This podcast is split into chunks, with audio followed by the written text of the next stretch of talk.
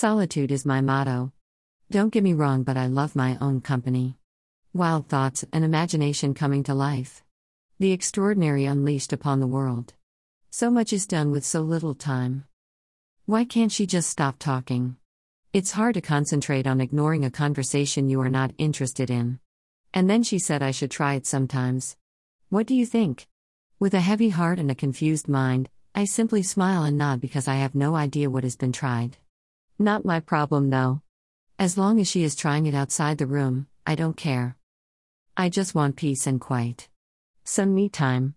Five hours of uninterrupted, no other human existing moments. Is that too much to ask? Yes. Yes, it is. As long as I can't afford to live in a cave somewhere, I have to learn to roll with it. I'm going for a stroll, I say to my roommate. Can I come with you? No, I reply without thinking about it. And now I prepare myself for the lecture. You always say nothing but I. You never say we, stop saying I. What are you? Are you some sort of international serial killer? Italian mafia? Because you never move or do things with others. Stepping out the door of our room and into the hallway, I'm pretty sure I stands for introvert. Mimi Ruby.